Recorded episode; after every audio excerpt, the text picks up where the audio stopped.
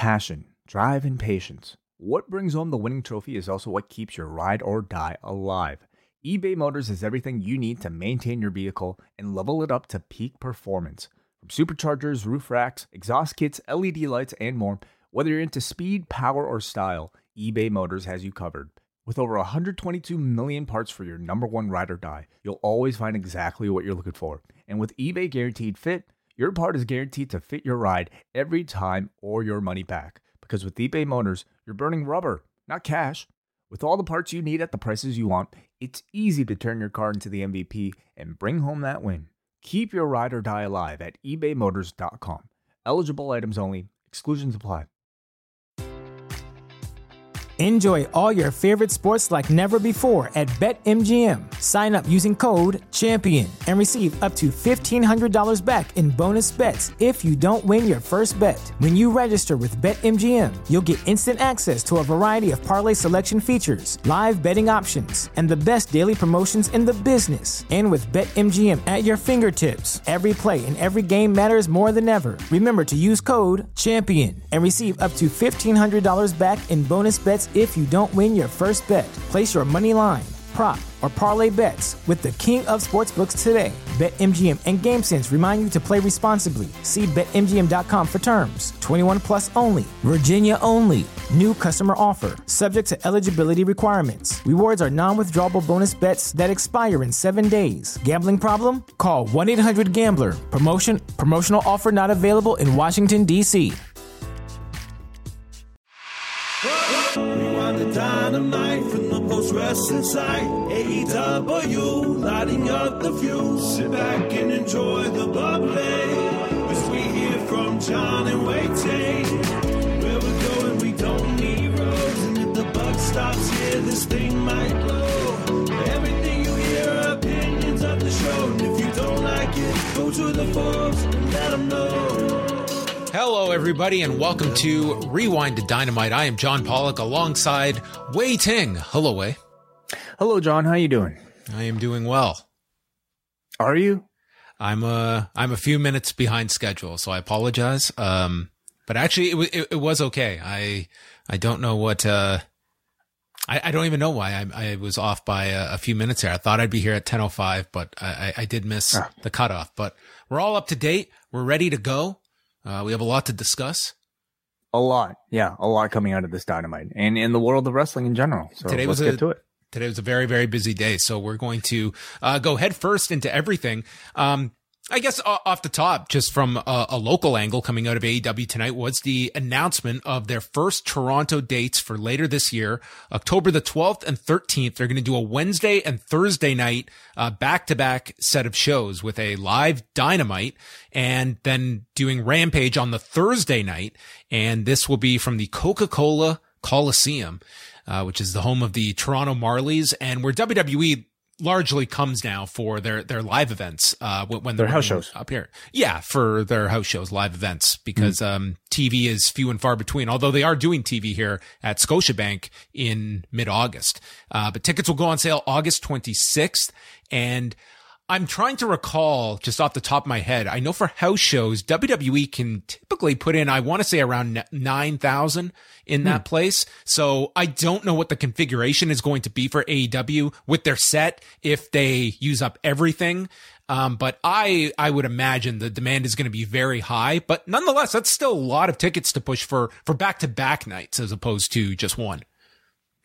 I don't think they will have any trouble um, selling up to nine thousand per per night. I mean, I, I, I suppose it's a true test, especially for Rampage on the second night. I, I think the second night is more your question. I, I think the first one, it, it's going to be a hot ticket. I, I suspect it's going to be pretty high on the, the second night, but it's, it's still, it's, um, th- those fans that will be willing to go back to back and, and you're not going to have, this isn't like this is a weekend event either. Um, will you get the same amount of, of travelers that are coming up when Dynamite's, ju- it's going to Buffalo in September. Um, you know, you will get some. Um, but I, I do think like Montreal, this is probably the closest you'll get to uh, AEW if you wanted to make that trip. If you're in Ottawa, Montreal, so those are those are going to be hot shows, and I think it'll be a, a hot ticket for sure. Well, I mean, you know, being being from here, I think that there's always been so much discussion about when they will run here, um, and also more discussion about where they would run. You know, with people, you know, uh, really suggesting stadiums for this sort of event. So I can say for me personally, I'm kind of surprised that they didn't go bigger. Um, well, Scotiabank, one of the problems is, um, at least for that week, I believe Michael Bublé has a concert one night and then the Leafs have their home opener the other. So for that particular week, uh, Scotiabank Arena was not going to be an option for them. And I think th- those are your, your available options. So why does I, it have to be that week? Well, I mean, AEW's running, you know, that's, that's just their, their touring schedule. I mean, yeah, you, you could have, I guess, selected another week, but I mean, you are talking about this is, if you're looking to run in the fall, uh, there's a lot of conflicts at Scotiabank when it's, you're full into the NBA and NHL season, uh, especially if you're looking for back to back nights, uh, on top of that and other entertainment options too. But yeah, you're right. I mean, Scotiabank, I think they could have run. another factor is what is the amount running uh, Coca-Cola Coliseum versus Scotiabank Arena or like a few thousand extra tickets. Um, mm. is, is that offset at all by, you know, y- your rental cost? It's also the fact you're running two nights. That's, you don't have to pay for travel for your, your folks and you're going to get two gates instead of one. So there's, and it's one setup as, as well. So they're going to be doing, you know, probably two very sizable gates as opposed to just one, um, that they would do at Scotiabank. Yeah, I just find it interesting because I feel like the possibility, especially for that first show, would have been for, for there for them to to you know go shoot for the moon. Personally, if, uh, speaking, but you know, like listen, they, they can do this and then they can come back with a big show, and I'm sure they would do just as well. I, w- uh, I would say if they sold out both nights, I would say the prospect of doing a much larger show in in the next year, you would think that that would that would grow exponentially. Perhaps yeah. So that is a, that will be an interesting on sale to watch. Uh, August 26th, again, is when uh, tickets go on sale. Let's focus on some WWE stories. And they announced yeah, on. And just going back to that, I'm, I'm a little surprised they wouldn't have waited for the Buffalo date to announce it because I, I imagine this might, this might impact some Buffalo sales. Uh, possible. I mean, they've, I think WrestleTix has the Buffalo show at over 4,000 now, but I guess, you know, with the on sale being August 26th, that's before the Buffalo show. And they probably wanted to, um, get the, get this on sale with, you know, that amount of weeks, uh, before it. Do, do you suspect automatic sellout for night one? At yes. least? Yeah. Oh yeah. I, I think, I think so too. Um, and, and if they sell out both of them immediately, that's, that's huge. If they can move you know, in the neighborhood of 16,000 tickets. That's, that sounds like a lot to move, but I think night one for sure is going to be a very, very heavy demand. I think just the, the speculators market uh, already, um, you'd probably be moving that, that amount of, t- those amount of tickets, at least for the first night. Second night, I, I guess more of a question, but, um, I, I could see this being hot, um, on, on that end as well. Are you going to go to both? Night one and two? Yeah. I don't know about that, but yeah. at least one of them definitely. And maybe we'll try to plan something for us. Yeah, yeah, that's a that's a great idea. Didn't even uh, think about that. I'm, uh, mm-hmm. yeah, I'm I'm kind of the same as you. I'll I'll definitely go to one. We'll we'll see about both. But anyway, there you have it. WrestleMania 40. WrestleMania is turning the big 4-0. Mm-hmm. In 2024, they are going to Lincoln Financial Field, the home of the Eagles in Philadelphia. It is going to be taking place on April the 6th and 7th of 2024. And then the surrounding events of Friday Night SmackDown, the WWE Hall of Fame and Raw will take place that weekend at the Wells Fargo Center. Uh, not isolating any, any dates for that, mainly if the Hall of Fame is going to just continue to be tacked on to SmackDown rather than be its own event. Which I mean, people are already um, assuming that you could make certainly a, an ECW inspired Hall of Fame that year if mm-hmm. that is something that they believe they could market an entire Hall of Fame around, which I, I would think would be an automatic choice. It's it's always it, it, interesting to see like how ECW would be treated and who they would view as a, as a big enough headliner. Like, do they view a a Paul Heyman as such that headlines a Hall of Fame class? You know, I feel like headliners are typically reserved for um like people that are wrestlers and, and wrestlers of, I, I, suppose, a certain um, caliber. I could certainly see Heyman being a part of the class. Mm-hmm. Um, you know, like who's who would you say are the biggest names to come out of ECW um, in in history? I would say, given uh, WWE's relationships with people that they would be looking at, I mean, they've already put in the Dudleys. So you would have, you know, your, your dreamers, um, RVD. RVD's in. They've done our, He's already in? They did him. He was one of, when they did the double class last year, he was in one of those. I totally forgot about that. Okay. Yeah. Um, Who else? Sabu.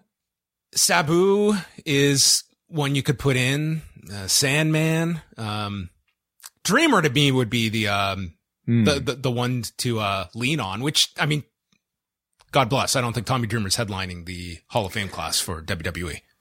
no. No. So, um, we will see. It's a long time away before a, uh, a Hall of Fame ceremony, but two nights, which is obviously going to be the, uh, the format moving forward. And, um, yes, kind of just, uh, just threw out a press release today. They didn't do like the ceremonial, like press conference in the city to make that, make the big announcement. I feel like now is a terrible time for a press conference of any sort. But- valid. Yes, Yeah. valid. Um, so there you have it. Philadelphia, uh, two nights. We will see. I've never been to Philadelphia, to be quite honest. Me neither, actually. That it, it is. It might be a bit of a draw. It's only eight hours away. Yeah, Philadelphia is uh and what's what's also interesting is that um Philadelphia it's it is a state that that does require like a commission oversight on like the independent level and Hmm. I have to definitely like brush up on um you know the the licensing requirements and stuff like that but also it becomes the obvious question of like the secondary venues for independence and you know you have the 2300 arena there but uh I'm sure plenty of pa- people now uh, staking out venues uh, to run in Philadelphia, which is, you know, you could also, you could go out of state uh, as well beyond uh, Pennsylvania. But nonetheless, that is uh, the news on the, on the WrestleMania front for 2024. So we have Inglewood, California next year and then Philadelphia. Okay, exciting. Yes. First time in 25 years, WrestleMania has been in Philadelphia Wai. Yeah. What was the last one? Uh, It was the 16? first, uh, 15. 15. 15. was the Okay, first, yes. uh, the first Rock Austin. It Yes. wasn't, it, it was a pretty bad show, to be quite honest, from my, my recollections. That was the one with, uh, the boss man in the Hell in a Cell. mm, classic.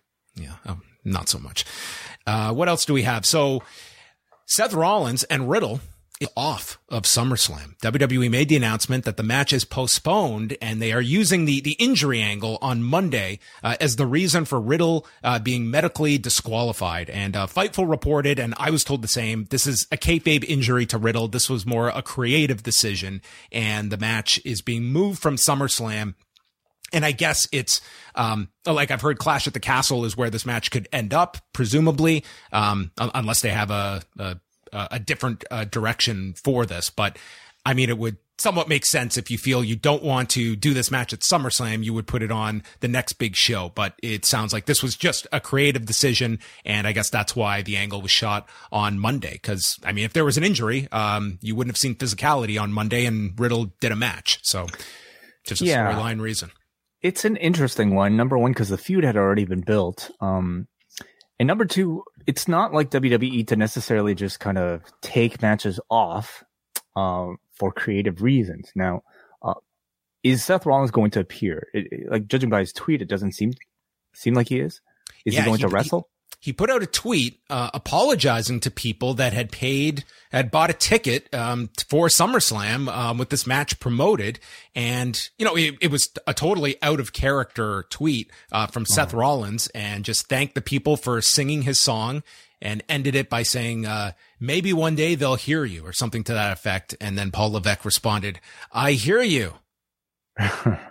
Interesting. Okay. Yeah, because I mean, there's there was speculation immediately after the announcement that this was some sort of setup for some sort of surprise opponent for Seth, but it doesn't look like that. I, I mean, I've seen no advertising of Rollins for uh, SummerSlam. Um, Like I, I don't get the impression. Like none of this announcement included Rollins having a new opponent for SummerSlam. It sounded like just this match is being taken off. Uh, that's not to say they could not have a presence on the show in some form or fashion, but no match is being advertised now.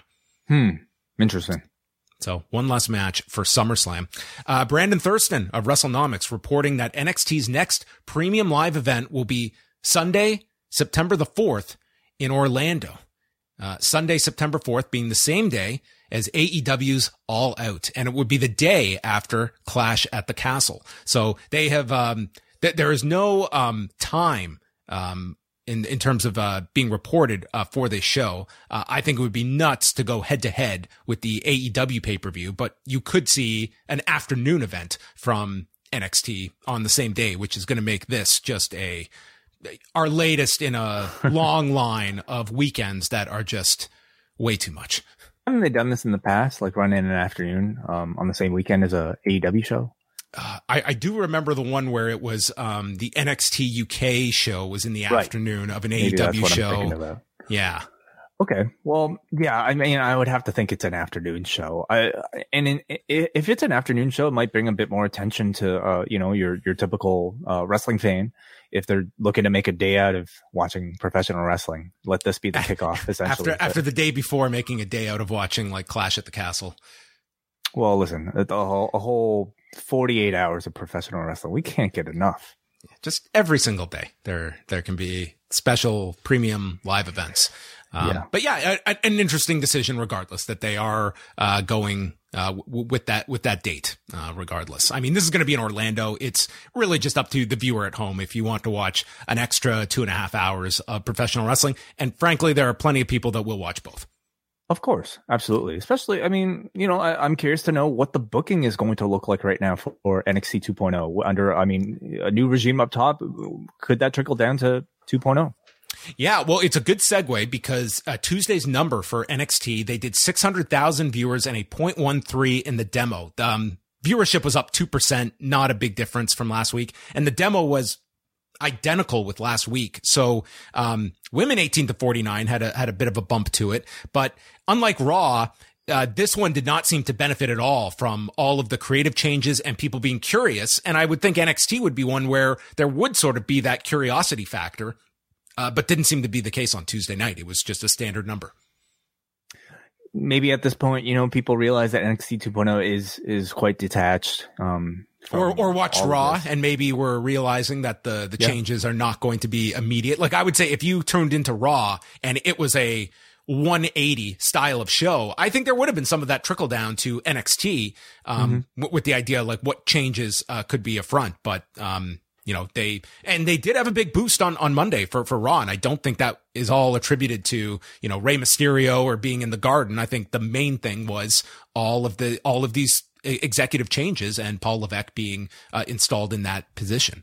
Um, w- one thing that was uh, kind of odd was in in Canada, uh, NXT did 38,000 viewers, which is not like a an odd number that they did. It was down a bit from last week, but in the in the demo and in Canada, the main demo is 25 to 54. So that's why I always cite that demo in Canada. They only did 4,000 people in the demo, and that is an unheard of low figure of uh, 25 to 54 uh, that watched this show. So of the viewership, it was much, much older uh, that watched. And I don't know what the explanation was. Like they did 22,000 last week for comparison purposes. And Is there a big curling match or something? I don't know what was going on. They've gone against everything. NXT's gone against everything. And I can never recall such a low number. Like I, I hmm. have no idea about that. Raw on Monday did a 1,901,000 viewers and a 0.5 in the demo, um, up 8% in viewers, up 7% in the demo from uh, the week before. Um, very very strong viewership, especially in the first two hours. They topped two million in the in the first hour. Uh, in 50 plus, they did a 1.0 uh, in, in that particular demo.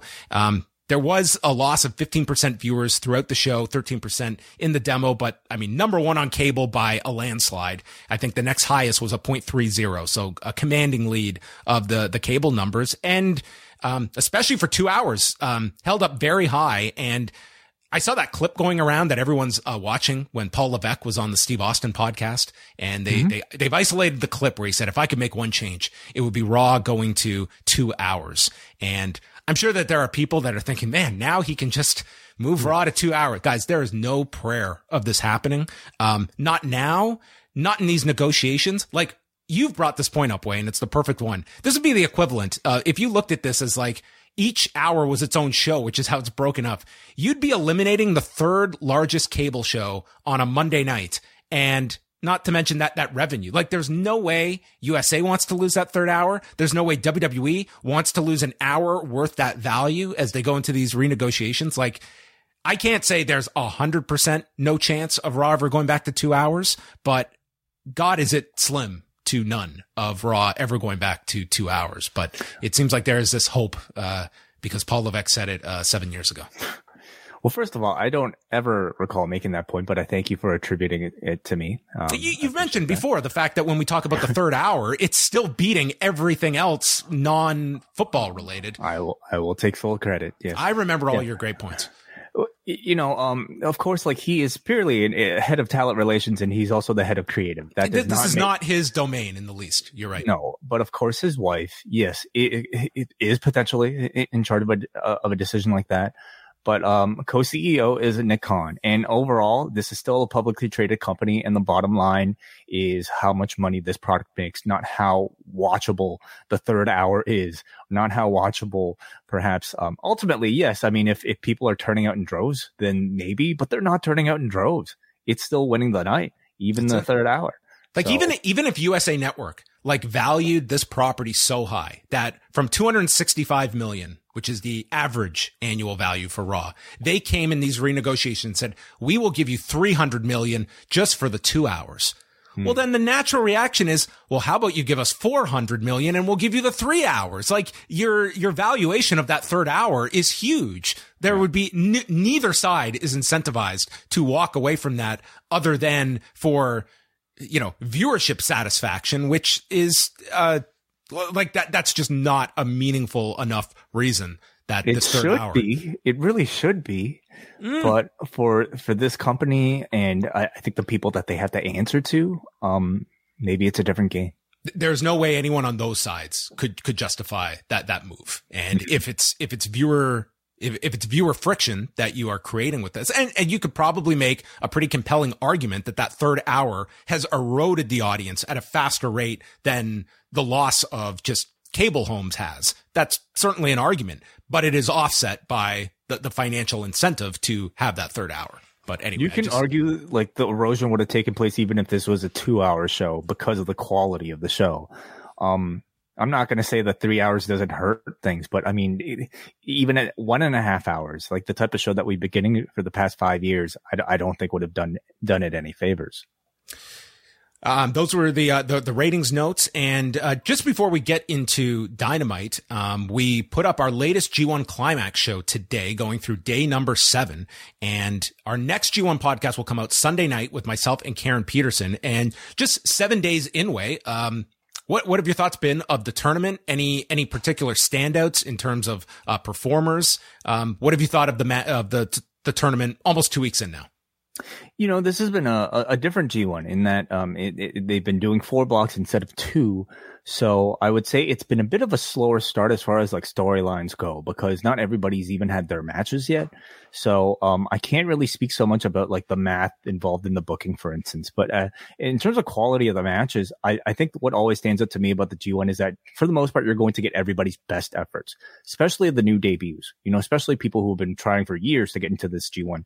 And for me, that includes David Finlay, who uh, yesterday had a awesome hell of a match. Event against Juice Robinson. You know, these are former tag team partners and uh, they got to face each other for the first time after Juice turned heel. And God, did David Finlay like impress. And so did Juice. But, you know, for me, this was like Finlay's real breakout match on, on a, on a big stage. Uh, the, the cloud crowds have not been as much of a factor for me. You know, like once I watch the G1, I'm kind of locked in. The only exception being comedy matches involving Toru Yano. That has not worked out very well in front of a clap crowd to me. But um, yeah, that was uh, the Finlay. The Finlay match was was a was a standout to me. Um, uh, Kenta ha- had a great match against uh, on that first night. Zach, that was yep. tremendous as well. So F- Phantasmo and Ospreay, I, w- I would put in the, the upper echelon as well. Ishii's had mm-hmm. some some really good performances uh, with, with Taichi, and uh, today he had who did he face today? He had uh um oh god, jeez, I should Tama Tonga. Tama Tonga. Yes, yeah. that was the main event today. Yeah, uh, today was was interesting in that like I, have seen some unanimous unanimous praise for maybe some of the matches, but then I've seen like some wildly varied um, recommendations as well, including Mark Buckledy, who really seemed to enjoy Toru Yano versus sorry Yujiro versus Will Ospreay, a match that you and I were not that fond of.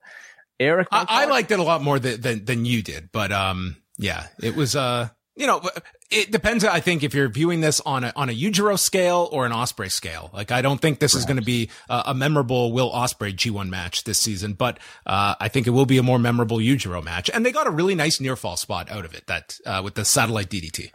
Eric Marcotte in the in the uh, Discord had, had a lot of big praise for Goto versus Aaron Henare as well. So, okay. um, some pretty you know varied varied viewings of it. So if you're following it, uh, you can catch up this weekend with our post shows and do catch up with the post wrestling contest listener standings to see where you rank and to see if any of us can take down Randobot 2000, who sits atop the leaderboard with Eric Marcotte, um, but nonetheless beating all of us humans.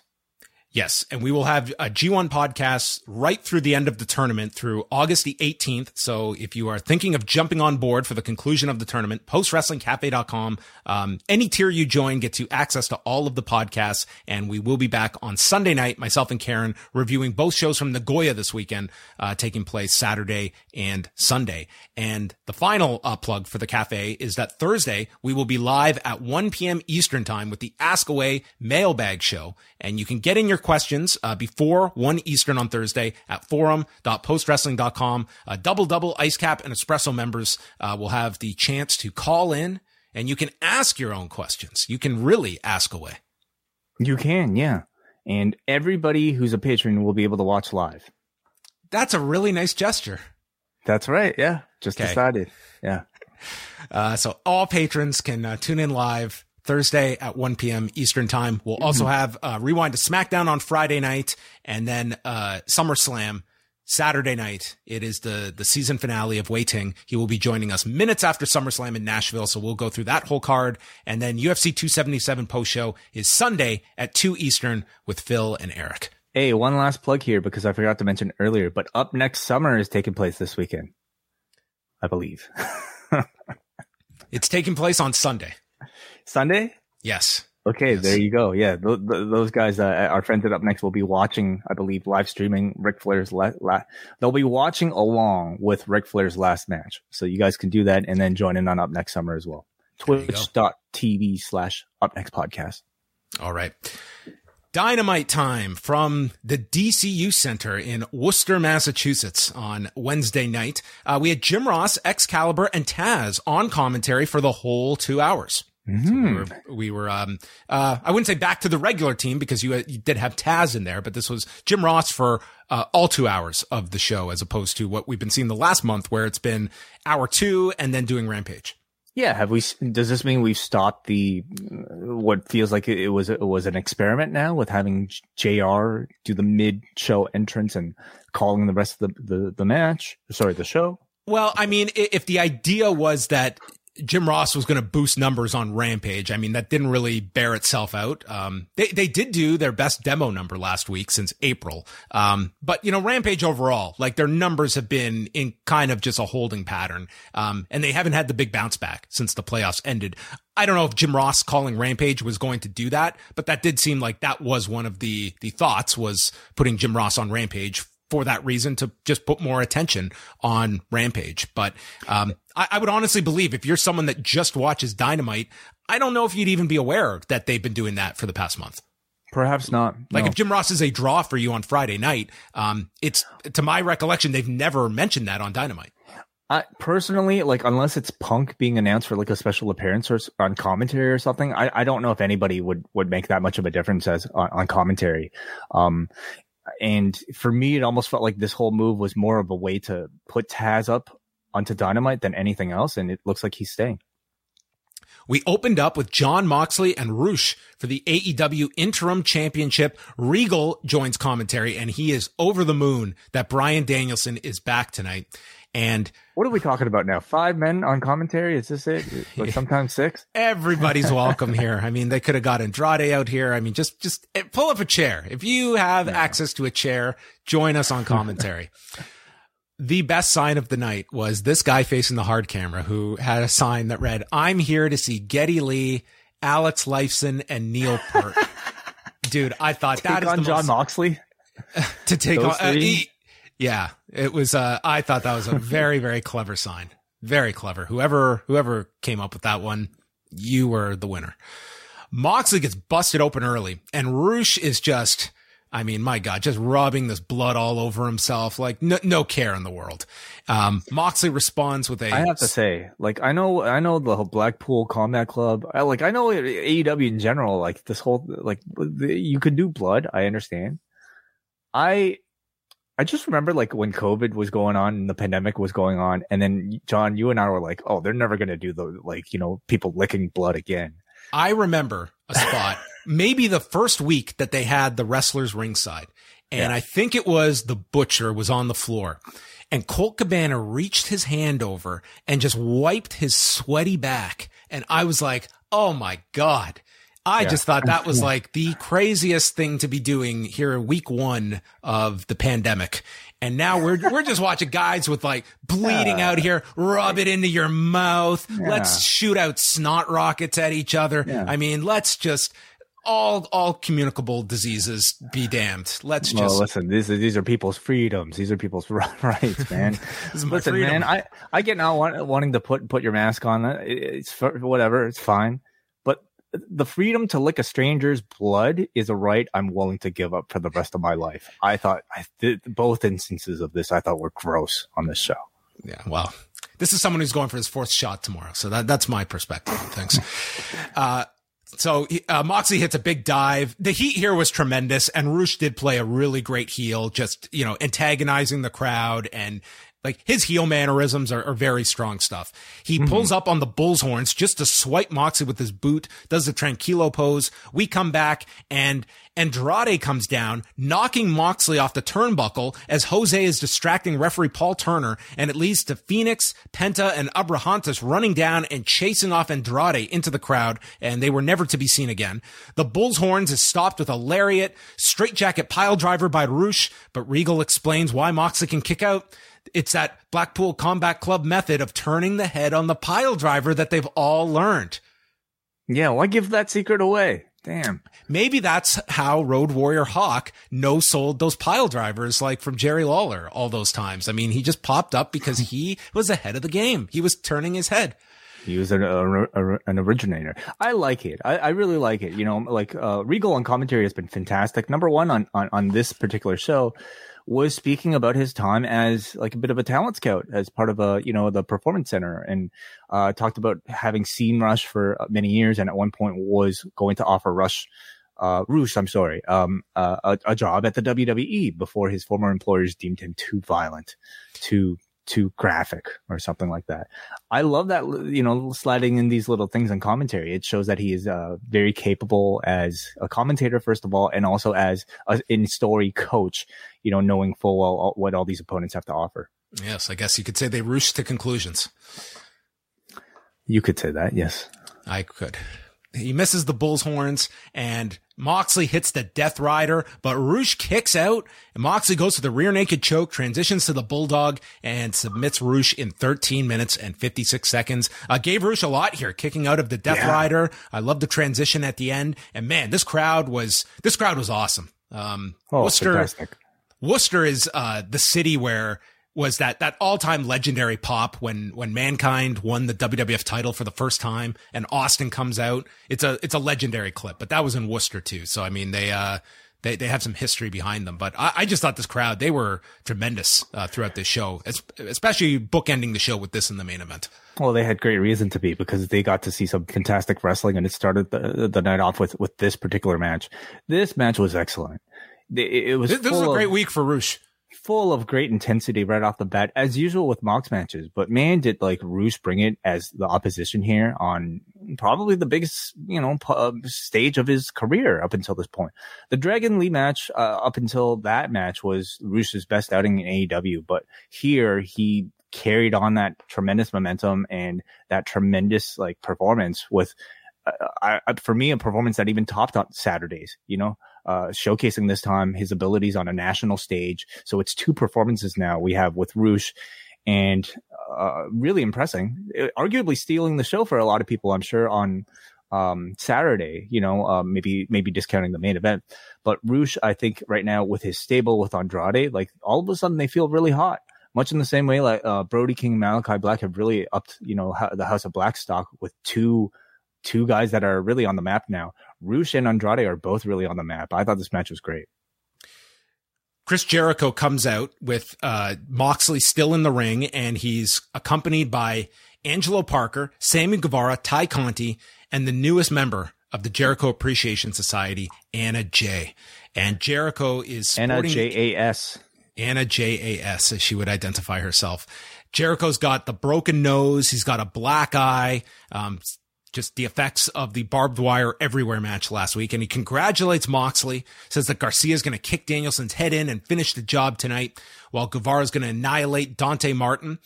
Anna called for an opportunity last week and she stepped up and says that she is the new Anna J.A.S. She is the sexiest and the toughest. And I'll choke you out and I'll choke you out and I'll choke you out. And she's just going crazy here. Jericho starts screaming about his injuries last week. This whole place is just chanting for Eddie Kingston. And Jericho says he's going to beat Jon Moxley because after two and a half years, he is demanding his rematch for the title. And he wants it in two weeks at Quake by the Lake in Minneapolis. And he will become the first two time Le Champion. Quake by the Lake um, is kind of up there with like Anarchy in the Arena as I guess I don't know um, an okay. it's fine. I like the uh, idea that they just you know they they like to title all of these different shows. What can you come up with one for Toronto? Um, um, um, kicks in the six. Super kicks in the six. Oh God, is that any better than Quake by the Lake? Anyway, mistake cool. by the lake. Yes. Um, yeah. If if Jericho's going to win this interim title to become a two time champion, would Moxley not already be a two time champion? Uh, yeah, he would. I, I, I think he. Can you can you claim that like in the UFC if you win an interim championship are you two time champ or like does that get added in? No, not really. Okay. Not until it becomes the official title. But Jericho said he's going to beat Moxley and become the first two time champion. Well, maybe he's jumping ahead. You know, he he's saying he's going to beat Mox and then beat Punk. Okay. Okay. He's getting ahead of himself. Yeah. Moxley hates this sports entertainment bullshit. You can take your interim and shove it up your ass. So th- that was like a notable line that he views himself as the real champion now. Oh, yeah. And, th- and that's great. Like kind of j- just building for later when mm-hmm. Punk does come back. He says he used to look up to Jericho and in his own way, he is the goat. But then you hit me with Mitch the potted plant. No, he did not say that. He calls all his current stuff pathetic. This is not the Sports Entertainment Championship. I accept your challenge, but I don't want the Wizard or Le Champion, but the guy from the VHS tapes I watched, from the Super J Cup and the Lionheart. It's going to be Jon Moxley versus the last survivor of the Hart Dungeon. That's right. Yeah, it's uh kind of it, it, was kind of Hart Dungeon adjacent with Jericho and Lance. It Bruce like Hart's they, Hart Dungeon. Okay, it was the like Bruce Hart Dungeon. Yeah, I think it was like you know uh, the the Hart brothers that that were involved here. Maybe uh, but but there you have it. So so two weeks from now, Moxley and Jericho, which is a very big match for television. It is, yeah, and I think a perfect match to make for TV because Mox versus Jericho is something we've seen before. It's not one I think they'll they're likely to go to on a pay per view anytime soon we've seen Mox versus Jericho, but we've never seen Mox versus Lionheart, Chris Jericho. Um, Chris Jericho is the king of reinvention, of course, and sometimes reinventing means going back to the past, even if it's just an outfit change. Um, this totally refreshes my interest in seeing what it's going to look like. How is he going to, you know, like what what what is this distinctive about Lionheart Chris Jericho? Um, a Cana- a heavy Canadian accent that he has shed really? over the years. is that right? Yeah, I'll tell you, know, you Jon Moxley. It's going to sound like Nicholas Latifi. He's got the thickest Canadian accent I've ever heard, like of anybody on. A Maybe it's going to be the guy from from the promo picture from the first ever Canadian barbed wire match against Beef Wellington. Maybe, Maybe. that Jericho is what he's uh, looking for here. Um, maybe I'm looking forward to this just just simply because uh, I want to see what Jericho does differently. What, how does he wrestle differently? You know, he's certainly of the size right now that ma- makes him look more like the Lionheart, uh, like his his 20 year old self than he probably has in many years. So. Uh, I'm excited for that. This was also our chance to see Anna Jay for the first time don her heel persona. And, you know, I'm not completely sold on it simply because I felt like you had a rare case with her of a baby face that was to me more over than the push that she actually had. And so I felt like there was a lot more to do with her as a baby face, especially in a feud with Ty Conti with a proper breakup with the Dark Order. We just kind of advanced through all of that to get to where we are right now. Then we had the announcement AEW World Trios Championship. It's coming. What is coming? A tournament. And the finals will take place at All Out. And we would get an angle later in the show that kind of uh, hinted towards uh, members of this tournament. But uh, Trios Championship, like this was one we knew it was coming. It was just a question of when they were coming. Yeah. Yep. And would Trios. probably, and it is worth noting that the last time Tony Khan was asked about these, he did say that he would like to hold off on them till Kenny Omega's ready to come back to go with the with the trios title. So we will see if that if one ties in with the other. They also advertise the undisputed era coming back next week. The undisputed right? elite way. I'm sorry, undisputed elite. Yes. Yeah. So yeah, maybe they're finally going to build to that. Schiavone is with uh, Dante Martin, and he says Sammy Guevara's taking too many vacations while I'm here working every single week. And to counter Ty Conti, he's bringing in Sky Blue, who walks into the shot and will be in his corner later on in the night. I have always thought that Dante Martin, like his, his speaking has been a real uh, tough aspect of his game. Um, I thought he sounded a lot better here, like in the brief time that he had. And I thought that that also kind of mirrored itself in the match where you saw a lot more kind of mannerisms from Dante. Like it was a mm-hmm. noticeable improvement in, in that department for the guy. No, he's clearly been addressing that. You know, I don't know if you, yeah, I would call it a weakness because his in ring is so high you know, it's very clear to everybody watching that that's the only element of his that's been missing. It's it's a very very similar story with Jungle Boy, and on this episode, you saw both of them take advances in terms of uh, their their charisma, really. Ricky Starks against Danhausen for the FTW Championship. We got this elaborate feature on Ricky Starks at the beginning with this uh, voiceover, um, very very rock esque uh, with, with Ricky Starks, and then we go right into the match, and Danhausen teases doing Ricky Stark's pose, uh, and then going for the curse, but gets kicked down. Danhausen uses a Northern Lights, but Starks kicks out. There's a roll up for a two. Starks ducks and spears him, winning the match in a minute 30, uh, but he's holding on to his neck. And then Starks says that Danhausen isn't absolute and he calls for another challenger and the whole place is chanting Hook. So when his music plays, this place went wild and Hook walks out and he's got on the orange trunks and Taz is stating, this is a bit surreal for me. And this crowd is just losing it here for Hook and Hook attacks him, drops Ricky on his neck. There's a back suplex by Starks, but then a hip toss attempt. Hook lands on his feet. Starks goes for the spear and the Roshambo, he lifts him up, but Hook turns it into Redrum. And as he takes Ricky down to the mat, he taps out. Dude, this arena exploded. A minute 32. Hook wins the FTW title. They fist bumped afterwards, and Hook just leaves with the title. And we go to break. And when they came back, this was a rarity for AEW. They replayed the finish, which I thought was a nice touch to just uh, repeat this. Um, I th- I thought this turned out tremendously well.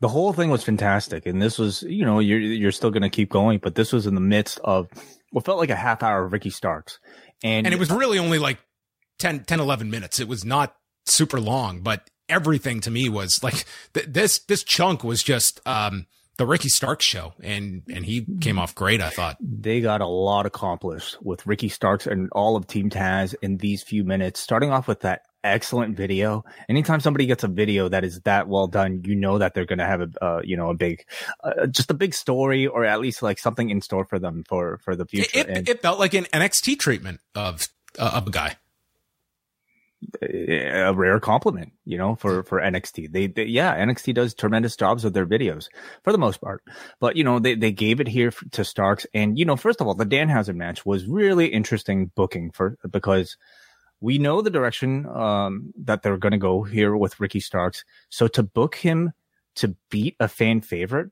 I think required to, required some pretty creative uh, booking in order for you know the audience to not want to hate Ricky Stark so much, and they achieved that by you know um, showing uh, like giving him this what looked to be a pretty serious neck injury, of course, you know, uh, um, rekindling that that long term uh, reason why he was out for so, for so many months. This guy um, can sell his neck for the rest of his career. Fantastic. People will buy it. Absolutely. So they had Starks basically, you know, wanting to toy with Danhausen a little bit to, to start, but then Danhausen actually manages to injure the neck inadvertently, not necessarily by his doing, but he ran into him into, he ran into the turnbuckle. And then at that point, he's like, I'm done playing around. I want to end this match, goes for the spear, ends it, continues to sell the neck, which gives me some, you know, ba- sympathy, sympathy towards him, but also, of course, sets him up for the title change, um, gives, giving him a bit of an out. Um, and then from that point on, it was just like kind of total babyface performance here from Ricky Starks. Uh, drops the belt with a lot of humility, shakes Hook's hand afterwards. For Taz, I mean, yes, on commentary, he's probably playing a bit of a character, but I have to imagine he, he must have felt a, a strong level of emotion here. You know, as he mentioned on commentary, Hook grew up looking at that title belt in their home, and now he's being officially recognized as a champion, winning it on national TV here. So, I'm sure it was a wonderful moment for all of them, and everybody really advances. Just imagine that, like two year old. Uh, what does FTW stand for, Dad? Yeah, it mean, for the win means, means fuck the world. yeah. So Schiavone is with Starks and Hobbs in the ring after the break, and uh, sorry, this is this is uh, after the fact. So Starks is, is standing there with Hobbs, and it's Schiavone who points out, "You're the one who wanted the second match, and you got it." Stark says, I'm no stranger to losing and I'm okay with that. I was given that title when people thought it was a noose and I turned it into a tie. I brought that title back to prominence, which Taz says, fact. I, don't know quite about that. It was a great promo. I don't know if it was completely factual here. It's been a this. good three weeks for the FTW title. Beyond that, it's been pretty obscure. I don't know if it's necessarily that high yeah. up in prominence, but on Hook, maybe yeah, we, we will we will see, but uh, but facts be damned here. Uh, he deserves to be able to talk for more than forty seconds, which it's been this recurring thing about this guy just want like him and Hobbs. The whole thing was we just want a chance because we know we're better. And then he brings up this promo about I will I just want more than 40 seconds. It actually gives a logic as to why he would make this impromptu challenge. Like here's this guy who gets this yeah. li- this tiny opportunity on television and he wants to he wants to lengthen it as much as possible because of this God-given talent he wants to just show everybody. It mm-hmm. actually gave a reason to make this challenge. So he was told to be patient, but his time will come. He's sick of hearing that time. My time was last year. My time was last month and my time was now. And it's just been a string of bad timing and mid sentence, Hobbs waffles this guy. This came out of nowhere. He drops Starks. The whole crowd is stunned and he hits a spine buster. This was a kind of a swerve that was, you did not see coming, but at the end, it was one where you could, you could understand it. At, at the end of it all, it sets up a huge angle now with these two. I really thought like these, whatever the exact length was from the moment Ricky Starks and that video aired to this angle at the end, uh, this to me was the best night of Ricky Stark's AEW run. And by extension, um, Team Taz.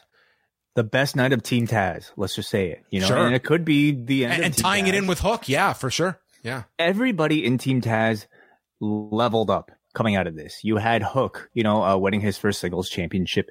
You had Starks dropping the FTW title, but clearly moving on to something bigger. He got the video treatment. He got, he cut the pro, he cut an amazing promo, promo of the show. This was really strong. He was incredible. And like, if it wasn't clear enough, like he's a top player, you know, like in the future, uh, completely proves it here, you know, in, in 15 minutes, uh, just so incredibly versatile and so good at every single aspect of all of this. So he moves up. Hobbs finally steps out of, you know, um, not having a mouthpiece now in Ricky Starks. And I wonder if he's even going to have Taz because Taz on commentary was acting sh- shocked and surprised by Hobbs's actions. So is Taz going to turn babyface to join with what looks to be Hook and Ricky Starks both as babyfaces now? Is Team Taz done? You know? What, what's going on? Uh, these are all interesting questions. Everybody has some story to, to move on for, for from this and everybody has leveled up most of all, you're interested in Yeah. all those those follow up questions as well. Yeah, I Mm-hmm. thought this was just great. All all of this stuff, and I'm sure when you were looking at this lineup today, Ricky Starks against Danhausen. You did not see all these permutations, nor did it on its own probably jump out at you. I mean, probably fun match, but not anything of substance, and it turned into be something very significant on the show. Yeah, many people did call the you know Hook showing up after Danhausen w- was getting squashed thing. Um, I didn't think it would lead to a Hobbs uh, uh, turn on the same night. You know, coming out of it all too. So that was a really great. Like it, it was pretty good setup. You know, all in all. Do you feel like the the whole separation between Hook and Danhausen was was kept that way in order to make this a surprise? Like, because we still haven't really had much resolution for Dan Hookhausen, and, and they're just kind of unexplained Yeah, to You be know, quite but- honest, like I, I hope this is kind of the end of Hook and Danhausen. I've never liked the combination all that much, but I think it served its purpose here because when Ricky Starks made the call out, this whole arena wanted Hook and they were led in that direction and you got it.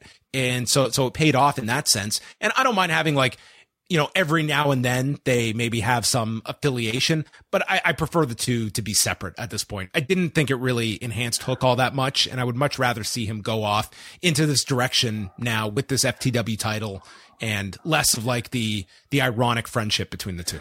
Yeah, I could do without the backstage skits. I could do without backstage skits for Hook, period, because they've Yeah. all been awful. This made him look cool, just coming out, winning, getting the fuck out of there. Everything that they've tried to do with like him and Lexi, I think has been pretty cringeworthy. But I, I wouldn't mind like him coming to Danhausen's rescue from time to time, you know, like maybe always looking after him in some way. So I'll tell you though, um, I really wish that they let this moment breathe after like the turn from Hobbs here. Cause like it's just like this bang, is the most bang, breathing bang you get show. on Dynamite Way. Oh God, like I was suffocating by this because like Hobbs turns, he looked great with that snarl, great beat down, and then let's go to the acclaimed uh, with their uh, new uh, ass cream rap. Yeah, the acclaimed did a promo on the Gunn Club. So what I took from this is that they're eventually going to have a match with the Gunn Club. There's going to be a stipulation attached to it. And if you tune in Friday, we're going to have a music video to explain what kind of match we're going to have. Yes, Okay. So th- those are multiple steps. Uh, yes. I mean it deserves build, and like you know we had Okay. the rap battle last week. We're gonna get the music video this week, so yeah, yeah, it makes sense. What about a contract? Well, come on, you had a rap battle, you know, don't need contracts after that. It's verbal commitment. Sammy Guevara against Dante Martin. Dante is uh, mocking Guevara doing his own pose on the mat and then goes for a springboard and backflips off the top rope to catch Guevara sliding into the ring. Guevara goes to leave with Conti and Dante attacks leading to a somersault dive off the stage. We go through the break and Dante's springboard high cross is met with a leaping knee from Guevara on the floor. Uh, standing Spanish fly in the, in the ring by, uh, by Guevara onto Dante. And then we see a double springboard get, that gets stopped by Guevara. He lands a suplex, but Dante lands on his feet. And then Ty Conti starts screaming at Dante, who misses the nosedive. And this leads to Guevara hitting the double springboard cutter and the GTH in eight minutes, 48 seconds. this was an excellent match too. You know, like this is probably going to get lost in, in, in the midst of this entire show because it was a very high quality show and pretty high in star power as well. But this match was excellent. It was a fantastic example of this sort of high flying style with two of the best who are able to do it. Great acrobatics. Um, like you mentioned earlier, John, I thought Martin in this match showed a lot more charisma and a lot more well roundedness here. Some great selling as well. You know, so so you add in the elements with Sky Blue and Ty Conti and Anna Jay and, and Ruby Soho in there this was a segment that I thought achieved a whole lot and to me didn't feel messy. they continued the attack on uh on Dante Martin and Sky Blue blocks Guevara from coming off the turnbuckle. So Anna Jay runs down, attacking Sky Blue with Ty Conti joining in. And eventually they are chased off by the returning Ruby Soho, Eddie Kingston, and Ortiz. And this crowd, they were just so happy to see Eddie Kingston. They're just going nuts for this guy. And then Jim Ross mentions it'll be Ruby Soho taking on Anna Jay on Rampage, which they had not announced yet. So Excalibur says, Uh, I don't know if that's official yet, Jr. But that's uh that's the locker room scuttlebutt, and they tried to play it off like, yeah, that since we just watched the attack uh, about ten seconds ago, those are the rumors that are going on in the locker room that this Friday on Rampage we're going to see Ruby against Anna Jay. We we couldn't let this one just slip until the official announcement in an hour it was fun to see like the announcers try to scramble because like Taz was like, "Oh yeah, that was a rumor I heard too, Jr. Yeah, yeah." Um, I mean, it's possible that the, the, the, there were rumors before, and and this this at that point, it's like it's happening on Friday. Okay, he's announced it before the the graphic comes up. I mean, it's not. Who cares? Funny. Schiavone's with Daniel Garcia. Th- this guy's such an underrated promo. I I think yeah. he's such a great promo as like this dyed in the wool, like now sports entertainment enthusiast. And he yeah. just, like, he's a really underrated promo. He hasn't heard about uh, Bryan Danielson for several weeks and asks, asks him, have you been keeping sharp all of these weeks? Or have you been working on your garden with your kids and your family? they're going to be calling Daniel Garcia the greatest technical sports entertainer in the game, which to me sounds like a nickname that like Michael Cole would have had to give like Kurt Angle back in like 2004. Yes the greatest technical sports entertainer. And it's like they're finding the things that you know would have set, angered a WWE crowd of a generation ago. And he's yeah. like in touch with how can that work for this heel persona of mine? Like I, I think this guy just has such a great mind for all this stuff. I'm very impressed with this individual. Uh, he needs a name, like a nickname with alliteration in front, like, you know, some, something that you would like the dreadlock dynamo, some, something that, that bad that you would see on dot com in the previews. Yeah, that would be a great addition. Yeah. Uh, Lethal, Sanjay Dutt, and Satnam Singh are reacting. The, the brutal Buffalonian. The brutal Buffalonian? Jesus Christ. Just with like a giant like uh, headdress or something. yeah. Okay, so we've got Lethal Dutt and Satnam Singh. They mentioned the loss to Samoa Joe, but Jay Lethal doesn't want to talk about it, which seemed to be the overall um, way that they were handling the entire ROH pay per view that no one wanted to talk about it on tonight's show. That is correct. Yeah, no mention of FTR or the Briscoes. Samoa Joe is still nowhere to be found. You know, he the man is. Did, did we did we hear once that Claudio won the ROH title tonight? I don't think no. they brought it up once. I don't think so either, unless Regal might have mentioned it on commentary, but I don't recall. You wouldn't okay, have. You, known- you and I are taking notes, and we cannot. Re- so the average you, person did not catch that. I don't think you would have even known that that Yuta lost. Sorry, Yuta beat Garcia, and not to say that's a the fact you needed to you know publicize so much uh, on a show where Garcia is facing facing in the main event, but yeah, like it, it felt very separated. I, am not advocating for them to cram more because they typically they they're not going to take more stuff out of here, but at the same time, like you've spent this time building it up, like you would. I, I do feel after a pay per view, you do have to kind of react to what you missed and the ramifications of that event. Well, it's at the point now where I wonder if if there's more to it than than like if it's intentional or if they're they're like you know really kind of te- like they were testing the limits of how much they could get away with pushing ROH. Like I do wonder if there's sort of a distinction because it is owned by Tony Khan and not like it is technically a different company and a different contract perhaps. So I, I'm I'm not entirely sure. Yeah, it makes me I, suspicious. I don't know where AEW ends and ROH begins. Like I understand like the ownership thing, but um, yeah.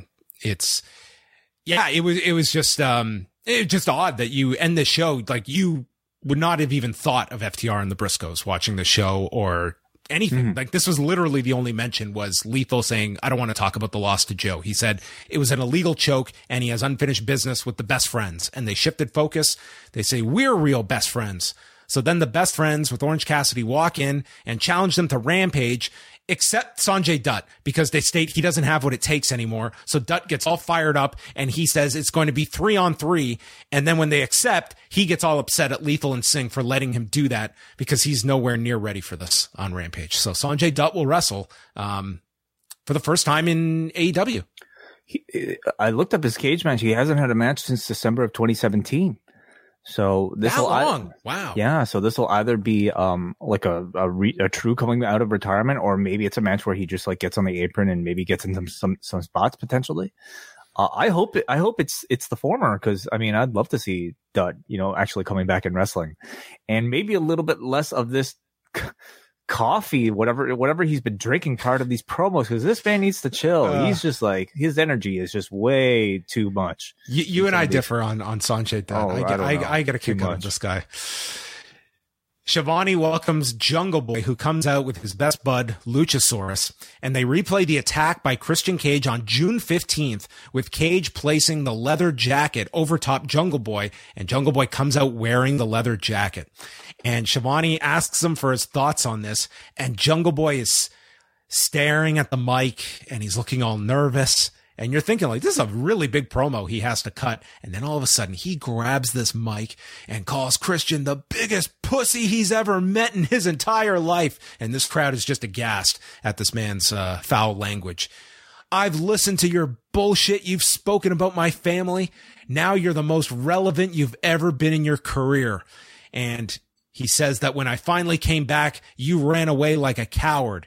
He mentioned the battle royal elimination last year and didn't think it would be that big of a deal to eliminate Christian, but realizes that Christian is strapped for cash because his wife divorced him and says, like all bad guys in movies, wearing turtlenecks with small pricks. And this crowd, number one, this crowd was impressed with just how quick the insults were coming. But the, the announcers on like commentary were like, damn, this guy's on a roll. Cage explains that he needed a monster. But, or sorry, Jungle Boy is explaining Cage needed a monster, but that monster is my best friend. And the only reason he protected you, Christian, was that so, so no one else would get to you before I do. If you want to talk shit, talk shit because I can take it. Swing a chair at me, I can take it. And he goes to explain the story that three years ago, he was standing in a dirt hole with his uncle Dave, crying tears with the dirt turning to mud as he was digging his father's grave. And as he's explaining this, Christian interrupts on the screen. And there seemed to be a bit of a timing issue because Jungle Boy keeps going and Christian starting his promo as well. But then they, they got their, their timing, uh, on cue here. And Christian goes to explain that Luchasaurus's future was full of gold and main events, but then you gave it up to remain Jungle Boy's lapdog. And I didn't run from you because I was scared. I ran because I was afraid of what I would do to you. Jungle Boy hasn't seen anything yet. And the next thing that I'm going to drape over you, instead of the leather jacket, it's going to be a body bag. So you can kick up some dirt and cozy up next to your dad. And you told me all your secrets. Now you're, now I'm going to prey on your weakness. Mm-hmm. I thought Jungle Boy. Boy hit it out of the park for his portion. This was the most important promo he's ever cut, and he did a great job. This crowd was at the edge of their seat listening to this guy. Yeah, I, you know, much much like we we spoke about with Dante Martin. Um, I think the pressure is even higher on Jungle Boy because being positioned as one of the four or five pillars. Um, I think most would agree that he's the lowest uh, in those rankings, and it's not because of his in ring. His in ring is fantastic. The thing that's been holding him back is his. Um, he's really not been very proven as a promo, or his charisma is also not necessarily proven. So this was his opportunity coming back you know, with a relatively hot Christian program to fire back and fire back. He did. Uh, he had some great material here and, you know, the delivery I thought was very strong. Um, full of passion, you know, and, and, as he was entering that, that whole thing, you know, talking about, about his dad, it was like, you knew the potential was there for, for this to go even deeper. Uh, he had some great lines, you know, Christian, of course, like set the tone with just, you know, the, being completely unfiltered with with his uh, offense and Chris and Jungle Boy had to come back with with some equal ammunition and I thought he did. Um, I, I wish the, I wish the interruption was actually just like a few seconds later because I don't feel, feel he got enough of the story out for the audience that might not understand the the connection of what he was explaining. Uh, because the part when he says like my father's grave, like Christian's literally he literally has interrupted him and is talking over him. I felt like the point was made because like three years ago, like what is the what is the what would be a significant moment in the man's life that you know most of us would be aware of. I would have just liked like the part where he mentions digging my father's grave to have been clearly stated so everyone knows. It makes the interruption that much more impactful when you realize just how uh, serious this is. And there did just seem to be a lot of overlap for for a couple of seconds. But I mean that's that's a small thing. This was this was a really strong segment. And I, and I would say like this is I would imagine like this is your pay per view match. I would think so too. Um, we are what six weeks out. Yeah, about that. quite a while still to to get to. Um, and in your opinion, was the whole Luchasaurus a- aspect of it all was this fully explained? So Jungle Boy's reasoning was that they had uh, Luchasaurus. Uh, he, he joined Christian because he was keeping Christian safe, so that Jungle Boy could eventually beat him. Now we have not heard Luchasaurus speak in all of this. I also feel like there's still some subtle teasing of him possibly turning on Jungle Boy at, at the end of all of this. So I, I feel like that's still a, a, an unexplained element of, of, of everything. What did you did you get that sense? Um, I, I think that there's probably more that that they could play with with Luchasaurus. I mean, maybe he's a double agent. Maybe Jungle. Maybe he knows that Jungle Boy was there to protect uh, Christian when Christian was actually using Luchasaurus to keep Jungle Boy protected so that Christian can get to him first. 4D chess Yeah. they're playing. Yeah, possi- And. Luchasaurus is, and Luchasaurus is going to take out both of them. Uh, yes, yes, yes. Anyway, uh, it was a good segment. Like it, uh, it accomplished what it needed to. Mm-hmm. we go to the Young Bucks and they tell Cutler they don't want to do this segment. And Cutler mentions the trios championship being announced and that all their friends are gone, but he could be a great third wheel. And they just laugh this off that they would ever team with Cutler. And they walk around the corner into Hangman Page. And it's this very awkward running into your ex kind of moment.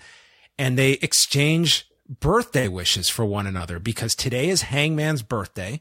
He shares a birthday with Paul Levesque, which I thought was an easy joke that one of them would make, but no one did. Um, and a and a day off of Finn Balor's.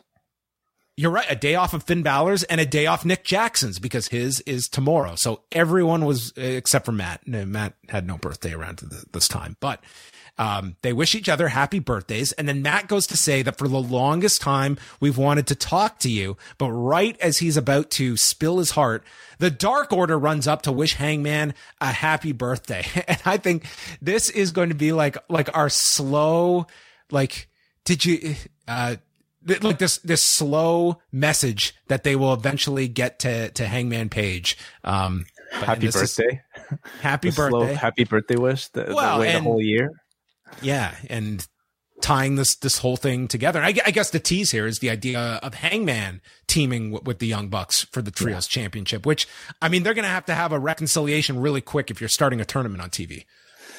maybe we won't get it. You know, um, maybe it'll be the Dark Order and Page taking on, um, or perhaps the Bucks with somebody else. But I'm salivating at this point with this tease because You know what? vi- If if if Kenny was coming back and he was and it's the Young Bucks wanting to team with Hangman, but Hangman enters with the Dark Order, and this ends up as the finals where you get the Bucks and Kenny against Hangman, and that's like your big story for the Trios Championship and whoever is Well, partners are. yeah, totally. Because the reason I'm salivating is because we might be getting another chapter in this sort of trilogy of friendship tag team matches involving the Young Bucks. We had the Golden Lovers versus the Bucks. We had Kenny and Page versus the Bucks. Both of them classics, with Kenny being the one having to choose between his old friends in the Bucks and his lovers or his new friends in Page and Kota Ibushi. Both of those matches I remember very fondly. They were both my matches of the year we might get a similar story now with Page and the Kenny role, having to choose between old friends and new friends. We know like the Bucks and and and, and Page, you know, can always deliver, but when they add that extra ele- element of story and character motivation attached to it, like they they can become a potential classic. So I'm really ex- excited for the rest of the story. And the last thing Kenny said before his hiatus was after losing the title to Hangman, where the Bucks gave Hangman the nod, was Kenny saying that I haven't watched the match back. And so he comes back. We've got no streaming service, so I haven't watched that pay-per-view back and I'm not paying for it on FITE TV. So Kenny is still not, he doesn't know that the Bucks gave Hangman that signal to, to end the match. Ooh, okay, tying that back in. Wasn't Lots that like two years now? Yeah, it was la- full gear last year. So November. Yeah, I'm. Yeah, I don't. We don't know the health status of Kenny Omega, but like, um, I just I look forward anytime the elite get together, you know, um, to to to to build on this kind of long narrative that they they've set up between Page, Kenny, and the Bucks. Uh, I'm I'm very much looking forward to it. And you could have like Cole and Red Dragon in this whole thing too. Like next Yeah. week should set up like your trios, um, which it would seem like it's going to have a heavy elite involvement in this. Like you're going to have the Bucks in there. You're probably going to have Hangman with whatever and Cole, Red Dragon, like that whole thing. Like it seems it's all designed for this story is those, those trios belts. And it seems like everybody's starting to come back, Mhm. which is great. Tony Nese and Mark Sterling against Swerve Strickland in a handicap match with Keith Lee banned from ringside. Uh, Sterling pulls at Swerve's hair, which distracts him, so Nese gets the advantage. Um, Nese eventually gets knocked into the corner, inadvertently tagging Sterling, who stays out of the ring. So they just continue with Nese in there. And then there's a diving uppercut off the turnbuckle to the back of Nese. Swerve then traps Sterling in the ring, hitting him with the jumping kick, and Nese is too late to save. So Swerve pins Sterling in 644. And we cut to the back where Keith Lee had been watching the match and he's laid out and they pan up and there is Josh Woods holding one of the tag titles and Swerve sees this on the screen and gets attacked by Tony Nese and Woods and Nese in separate locations are each holding tag titles. So that looks to be a, a new team, new client of Mark Sterling's, I guess. Yeah, uh, I'm guessing this means like Woods might be signed on some sort of offi- official basis, perhaps. Maybe, maybe not. But he's here to stay at least. And I feel like this was a match where uh, you know they they played with a very kind of classic heel manager, um, Bobby Heenan type of shtick, and I thought they did a pretty good job with Swerve showcasing a lot of his, you know, very um, unique looking offense. And uh, seems like we have a tag match. House of Black promo, Malachi Black explains that God and the devil are the same thing, and we live in a world where we worship people for no reason. And Miro might call it redeeming, I call it balancing the uneven. And he will make it, so Miro sits on that throne and everyone kneels to him. Then Brody King has his business to take care of and addresses Darby Allin, where we got highlights of the attack at the San Diego Comic Con, uh, which was quite something, going from like the religious overtones of Malachi Black to the Comic Con. And the reason he is publicly attacking him is that uh, he will not stop until his casket drops. So he's issuing a challenge to Darby for a coffin match and asks what type of flowers Darby wants on his headstone. He's coming to kill the man. Yeah, a lot of grave talk on on this uh, episode of Dynamite here. Good promos from uh, the both of them. I mean, tonally one I think was a bit more easy to understand than than uh, the other, but like I, Malachi I wanted was- the Malachi Black promo over the Brody King B roll at Comic Con. yes, yes. That would have been the in Hall H. It's just the gods and the devils. I'd love for Malachi Black to recap the uh, Marvel announcements in Hall H.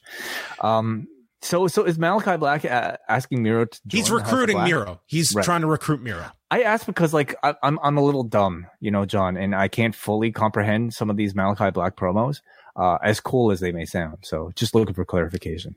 They do take some translation and maybe a second watch. I, I will give you that.